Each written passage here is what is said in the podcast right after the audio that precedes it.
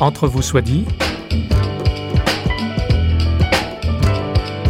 Entre vous soit dit, une émission culturelle au sens large, large d'horizons nouveaux. Avec vous, François Sergi, pour une demi-heure en compagnie d'un ou d'une invitée. dix-neuf cent quarante-cinq à deux mille quinze, soixante-dix ans nous séparent de la fin de la Deuxième Guerre mondiale. dix-neuf cent quarante-cinq, dix-sept janvier, libération de Varsovie. Le quatre février, la conférence de Yalta. Le treize février, la libération de Budapest par les Alliés. Et ce même mois, il pénètre en Allemagne. En avril, l'armée soviétique entre dans Berlin et Mussolini est fusillé. Le vingt-neuf avril, les forces alliées libèrent les prisonniers du camp de Dachau. Hitler se suicide le lendemain. Le sept mai, c'est la reddition sans condition de l'état-major allemand. En cette fin de guerre, on découvre l'ampleur des camps de concentration et le nombre effrayant des victimes de la Shoah. Il y eut aussi des victimes du côté allemand dans la population civile. Née en dix-neuf cent trente-sept, trois jours avant la date anniversaire de la naissance de Hitler, notre invitée fait partie de ce que l'on appelle les Kriegskinder, les enfants de la guerre. Elle nous raconte la vie et la survie de la petite Lotte, une histoire écrite à la troisième personne sous le titre « Ici, pas de survivants » aux éditions de l'Aube. Ingrid Brunschtein. Cette histoire euh, de l'enfant de la guerre que j'ai été m'a paru trop difficile à raconter à la première personne. Et donc, j'ai confié ma parole à Charlotte. Euh, Charlotte est une femme d'âge mûr. Elle est née en Allemagne. Elle a vécu la Deuxième Guerre mondiale. Elle est arrivée à l'âge adulte en France. Donc, euh, vous comprenez bien que c'est mon histoire. Mais c'est Charlotte qui la raconte. Et elle raconte la petite Lotte qu'elle a été pendant la guerre.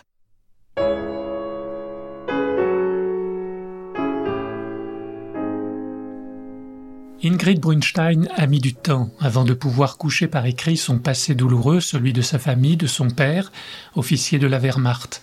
Jusqu'à quel point était-il responsable ? Était-il nazi ? Comment la petite Lotte, notre invitée donc, s'est-elle construite face à ce père imposant ? Ingrid Brunschtein a bien voulu se livrer à nous dans cet entretien où, comme dans son livre, la petite histoire s'entremêle à la grande, celle de la Deuxième Guerre mondiale et de l'après-guerre. Mon père faisait d'abord partie de l'armée des cent mille hommes, cette petite armée que l'Allemagne était autorisée à maintenir après la Première Guerre mondiale. Une élite. Oui, d'élite. Ces cent mille hommes ont été incorporés ultérieurement dans la Wehrmacht du Troisième Reich. Vous avez évoqué la, la, la Première Guerre mondiale, le traité de Versailles, euh, qui a été une humilia... perçu comme une humiliation oui. pour l'Allemagne, euh, oui. je pense. Et donc l'armée allemande avait à l'esprit cette revanche. Je pense que c'était pas la motivation principale des interventions militaires sous Hitler. Mais oui, c'est quelque chose qu'on avait toujours à l'arrière de sa tête. Le traité de Versailles, les Allemands l'appelaient der Schandvertrag, der Versailles-Schandvertrag, donc le traité de la honte. On voit dans votre livre ce que les historiens ont aussi mis en évidence, la différence entre la, la Wehrmacht, l'armée allemande, et Hitler et son projet dans lequel se retrouvait pas forcément euh, l'armée allemande. Euh, surtout euh, parmi les soldats et officiers de l'armée des cent mille hommes, il y avait une aversion très forte euh, contre Hitler, qui était perçu comme un, un parvenu euh, sans culture. On avait beaucoup de mépris pour Hitler. Ultérieurement, euh, ce sont les contraintes d'une guerre qui ont pris le dessus. Alors, on en vient évidemment à cette notion du, du devoir. De toute façon, il fallait obéir. Oui, il fallait gagner la guerre, vaille que vaille. C'était ça son devoir. Le devoir, pour lui, c'était la, la plus haute des qualités morales. C'était ce par quoi il tenait debout.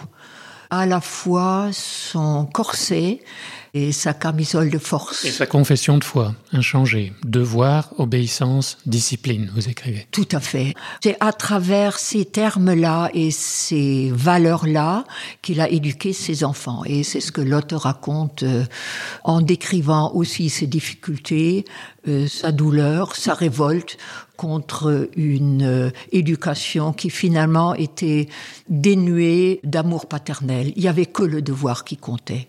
Vous parlez du film euh, Le ruban blanc, oui, hein, de Michel oui, Haneke. Oui, tout à fait. On peut euh, renvoyer euh, à ce film qui donne bien à sentir cette relation qu'il y avait entre les parents et les enfants à cette voilà, époque-là. Et, et quand je l'ai vu, ce film, je me suis fortement dit, mais oui, c'est aussi ce qui a prévalu dans la vie de cette petite Lotte qui se soumet. Elle se soumet au dictat du père parce qu'elle ne peut, un enfant ne peut pas faire autrement.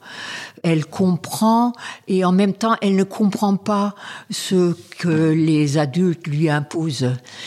Je crois que je peux dire qu'elle a la force de sa faiblesse d'enfant et finalement elle trouve le courage de se révolter.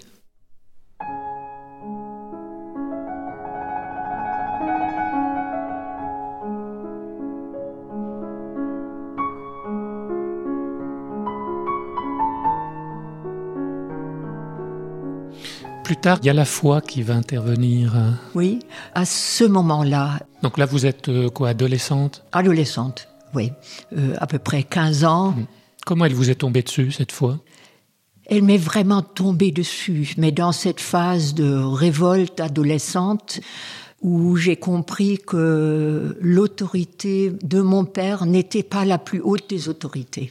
La découverte que mon père avait tort et que je pouvais lui dire non parce que j'avais découvert qu'il y avait une autre autorité et que c'était celle-là qui pour moi était importante. Et je, je pense que c'est le, c'est le protestantisme. Euh, ce que j'ai découvert, c'est que la relation avec Dieu pouvait être directe de ma responsabilité, que je pouvais être moi en face à face avec Dieu et qu'à partir de là, euh, l'autorité de mon père, il fallait que je m'y soumette, mais elle n'était plus aussi importante du tout et j'ai commencé à dire non. Gott mit uns. Gott mit uns. Euh, Ou là, les... j'ai envie de citer une autre phrase. C'est plutôt Luther qui, à un moment donné, euh, le contexte peut-être ne colle pas tout à fait maintenant, mais la phrase est importante, dit que « Hier stehe ich, ich kann nicht anders, Gott helfe mir. Me voici debout, autrement je ne puis, que Dieu me vienne en aide. » Ça, c'est une, une phrase clé pour moi de, oui, cette découverte de Dieu comme seule autorité, autorité devant laquelle moi je suis personnellement, individuellement responsable. C'est prétentieux de dire les choses comme ça, mais ça m'a aidé à me mettre debout. Je comprends que vous n'aimez pas la, la, la, l'expression Gott mit uns, parce que c'est lié à. Ça a été récupéré oui. d'une certaine façon hein, par le régime hitlérien. Tout à fait, oui. Alors que littéralement, c'est, Dieu avec, c'est Emmanuel, c'est Dieu avec nous. Dieu hein, avec nous. Ça.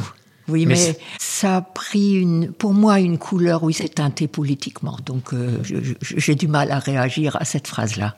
Vos parents n'étaient pas engagés du vraiment tout. Dans la foi. Non, je n'ai pas reçu la foi en héritage du tout. Ce qui a été une des difficultés, parce que le père, pour ne pas dire mon père, le père était plutôt moqueur par rapport à toute religion. Pour un enfant, trouver la foi contre l'avis de ses parents, dans une ambiance de moquerie, c'est pas évident.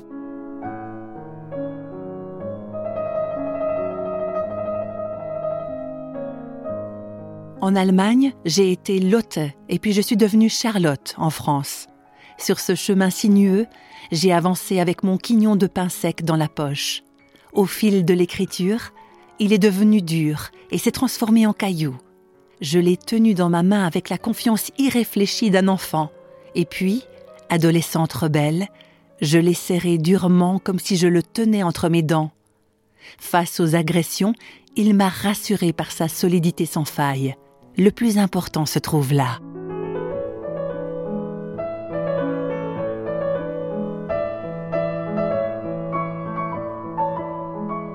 Ici, pas de survivants. L'ouvrage d'Ingrid Brunschtein, notre invitée, n'est pas seulement un récit autobiographique, c'est un document. L'auteur s'est beaucoup documenté. En annexe, on trouvera les références de ses lectures et elle mentionne le résultat des recherches historiques en cours de récit quand des questions essentielles se posent, comme par exemple celle-ci qui la touche de très près. Son père, officiellement, était-il nazi ? Ma réponse, pour une fois, est claire. Pour le reste, j'ai souvent des doutes. Il n'était pas nazi, clairement pas. Mais il avait une autre forte culpabilité dont on n'a vraiment parlé qu'à partir de dix-neuf cent quatre-vingt-quinze, l'année deux mille peut-être, où on a découvert la responsabilité de l'armée allemande, dit Wehrmacht, donc la, l'armée officielle, sur le front russe. La stratégie de Hitler était euh, d'éliminer la population civile pour faire pression sur l'armée russe. Et il était clair, ou il est clair, que le père de Lotte, qui était enseignant de stratégie militaire, a dû enseigner cela. Ça faisait partie de la stratégie de guerre de Hitler. Et donc sa responsabilité se trouve là, aussi très lourde. Mais ça n'a rien à faire avec la Shoah. Mon histoire, ou l'histoire du père de Lotte, est celle d'une famille d'officiers allemands pendant la guerre.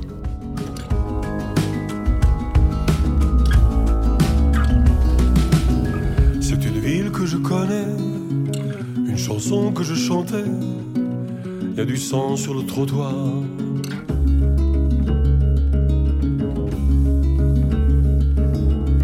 C'est sa voix poussière brûlée, c'est ses ongles sur le blindé. Ils l'ont battu à mort, il a froid, il a peur, j'entends battre son cœur. De n'importe quel pays, de n'importe quelle couleur, la musique est un cri qui vient de l'intérieur. De n'importe quel pays, de n'importe quelle couleur,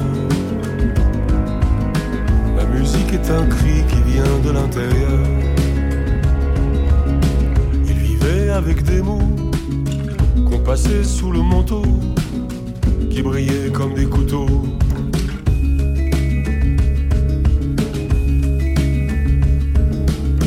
Il jouait de la dérision, comme d'une arme de précision. Il est sur le ciment et ses chansons maudites, on les connaît par cœur. La musique parfois a des accords majeurs. Font rire les enfants, mais pas les dictateurs. De n'importe quel pays, de n'importe quelle couleur, la musique est un cri qui vient de l'intérieur.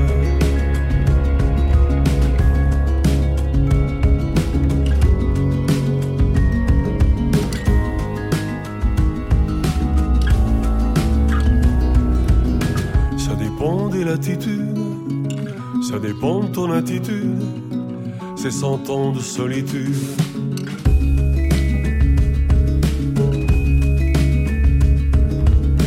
Y a du sang sur mon piano, y a des bottes sur mon tempo. Au-dessous du volcan, je l'entends, je l'entends, j'entends battre son cœur. La musique parfois a des accords mineurs qui font grincer les dents du grand libérateur.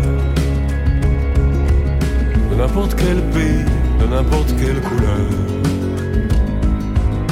la musique est un cri qui vient de l'intérieur. Prudemment, nous sortons de la cave.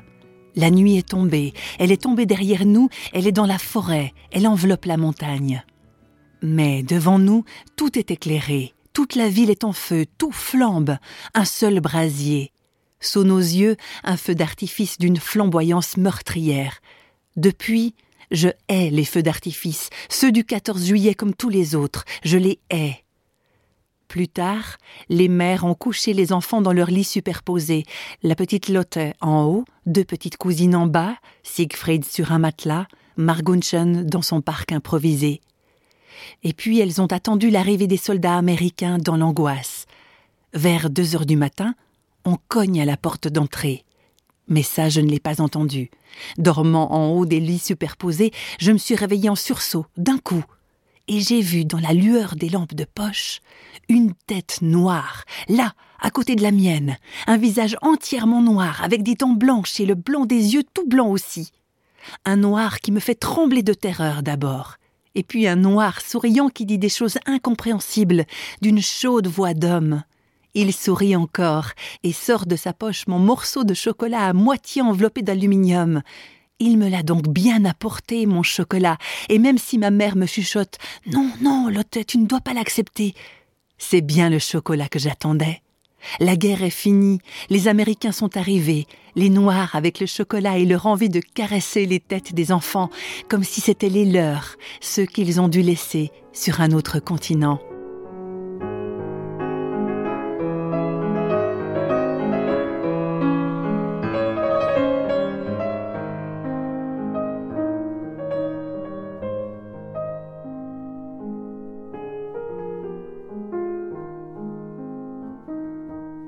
Vous êtes toujours à l'écoute d'Entre vous soit dit, une émission qui vous est proposée par Radio Réveil. Avec nous, Ingrid Brunschtein, enfant de la guerre qui vit en France depuis plus de cinquante ans et qui partage avec nous un récit autobiographique publié aux éditions de l'Aube sous le titre « Ici, pas de survivants » dont vous avez entendu un extrait il y a un instant. Elle revient à notre micro sur les conditions de vie de la population civile allemande en dix-neuf cent quarante-cinq. Le père revient à la maison et n'avait certainement pas imaginé à quel point la vie dans la période qui a directement suivi la fin de la guerre était extraordinairement difficile. Et il y avait la famine. La famine ne possédait plus rien, sauf les vêtements et la vie. Mais en dehors de ça, matériellement, on ne possédait réellement plus rien du tout. Il n'y avait rien à manger. Vous, vous écrivez, les gens mouraient assez facilement à cette époque. Ouais. Et seuls les proches en étaient vraiment affectés. La mort était devenue quelque chose de courant.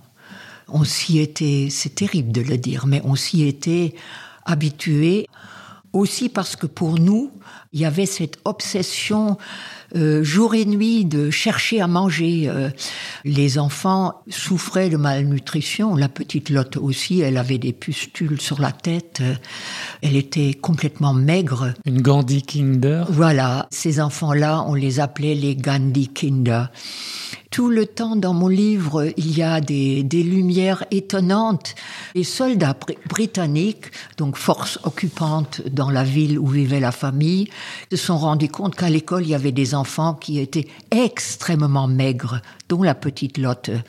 Et ils se sont mis d'accord que ces enfants-là étaient invités tous les jours à manger les restes des officiers britanniques. Et donc, la petite Lotte allait tous les jours, après l'école, manger aux messes des officiers. Et je trouve que ça fait partie de ces, ces histoires lumineuses et belles qui sont arrivées pendant une période qui était pourtant très noire. Et vous utilisez même le terme de miracle, parce que oui, toute la famille a été sauvée. Euh, toute la famille a euh, été sauvée. Votre et père compris. Le père qui est revenu donc très tôt des camps de prisonniers, qui, en plus, a eu l'énorme chance de trouver un travail.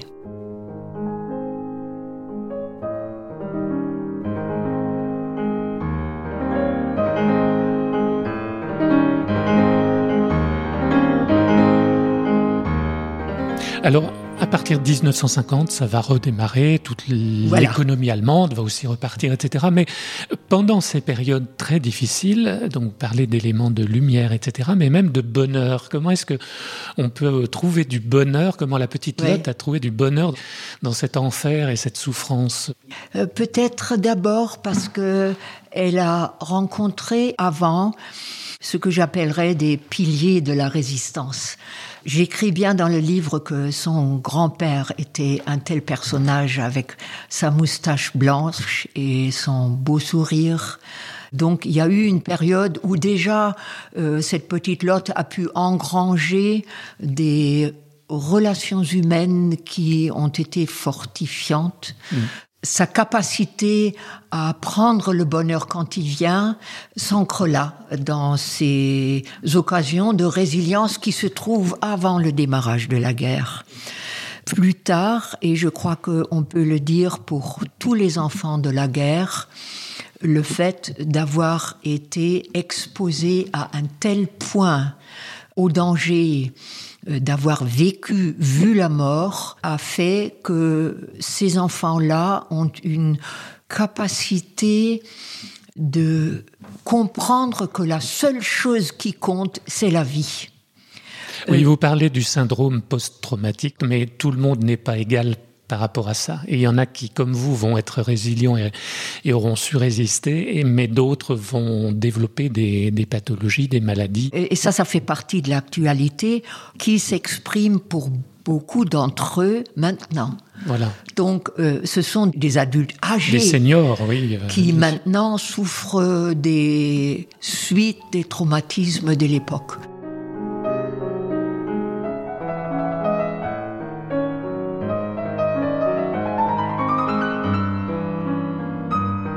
Ingrid Brunschtein écrit très vrai quand elle évoque la douloureuse question de la communication de son vécu. Je la cite, elle aurait préféré le confort relatif du silence.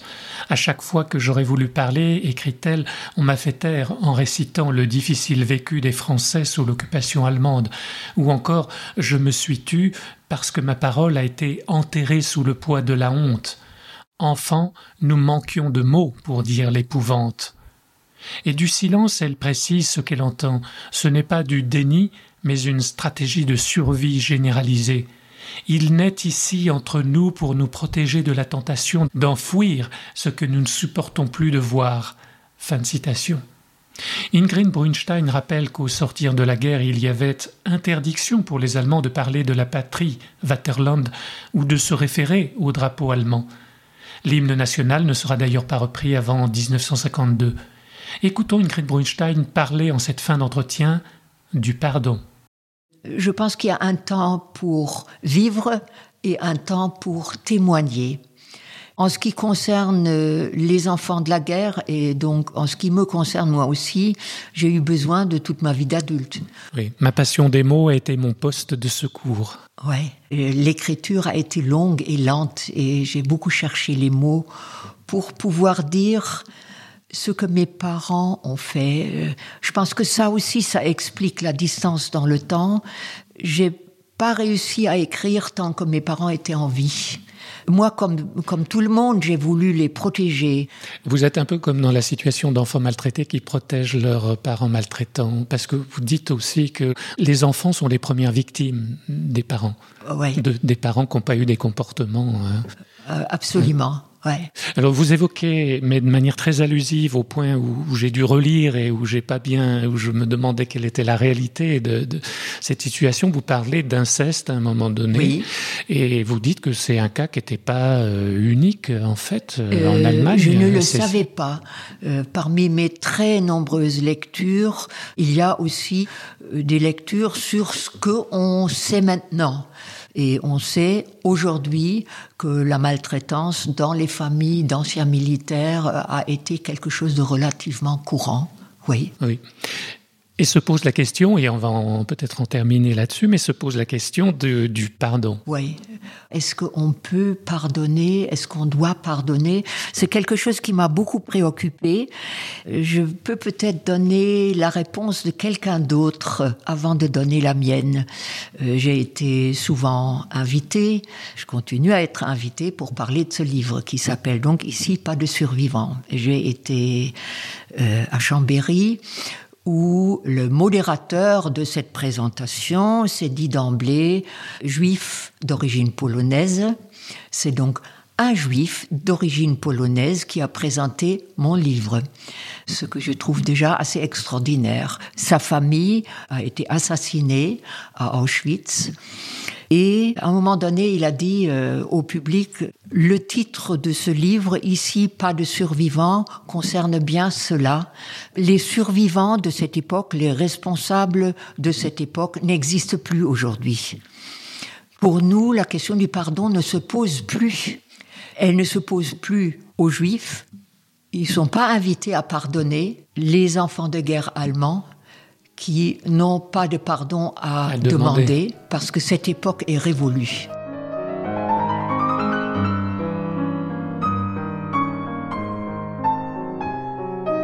En ce qui concerne le père, euh, j'ai une autre réponse. Je n'ai plus envie de le juger aujourd'hui. Oui, pour moi aussi, ça appartient au passé. C'est un homme qui s'est trompé, qui a placé le devoir au-dessus de tout et un pouvoir qui n'avait plus aucun sens. Les guerres n'ont pas de sens. Cette question du pardon euh, par rapport au père, pour moi, elle, est, elle appartient au passé. Donc elle ne cul- se pose plus. La culpabilité sans grâce de mon père me poursuit, euh, ça ne vous poursuit plus. C'est, je pense que les livres a, a eu cet effet-là. Euh, oui. Je l'ai déposé maintenant. Ouais. C'est intéressant ce que vous me demandez là, parce que je prends conscience qu'effectivement, il y a eu une mise à distance. C'est un livre écrit à la troisième personne. Ouais. Mm-hmm. Dédié à vos, à vos enfants, petits-enfants ? À mes petits-enfants, petits-enfants, oui, qui ne savent rien de ce que c'est qu'une guerre, qui regardent ça, qui lisent ça peut-être avec étonnement. Or, ça me paraît être un message important. Les guerres d'aujourd'hui ne sont pas différentes de celles-là. Et les souffrances de la population civile en Syrie, c'est à ce pays-là que je pense, ne varie pas. Les enfants souffrent de la même façon.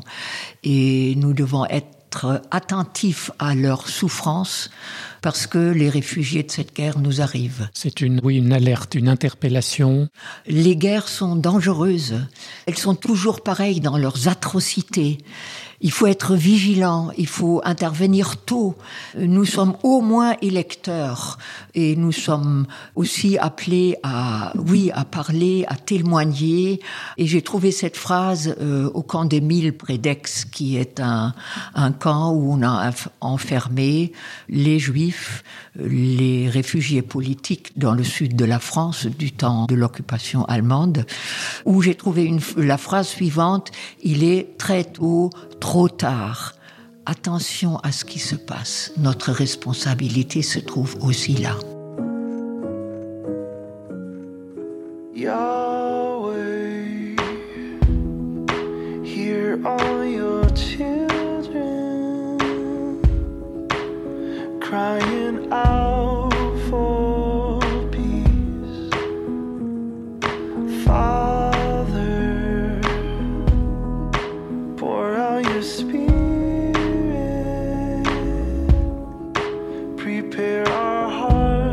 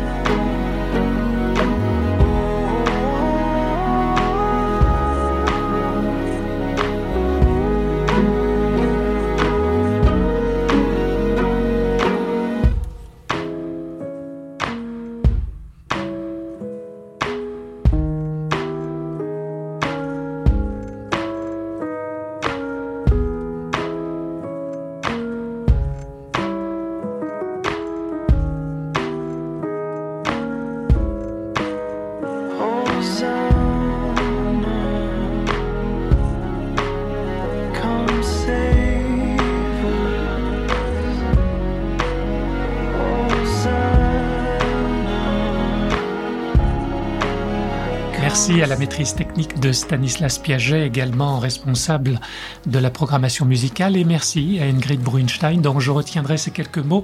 Nous ne sommes pas condamnés à errer éternellement dans les ruines du passé. Un nouveau début est toujours possible. Mon pays d'adoption s'appelle Wiederaufbau, reconstruction. Au revoir et à bientôt dans Entre vous soit dit, une émission signée Radio Réveil. Vous pouvez nous retrouver sur Parole point F M.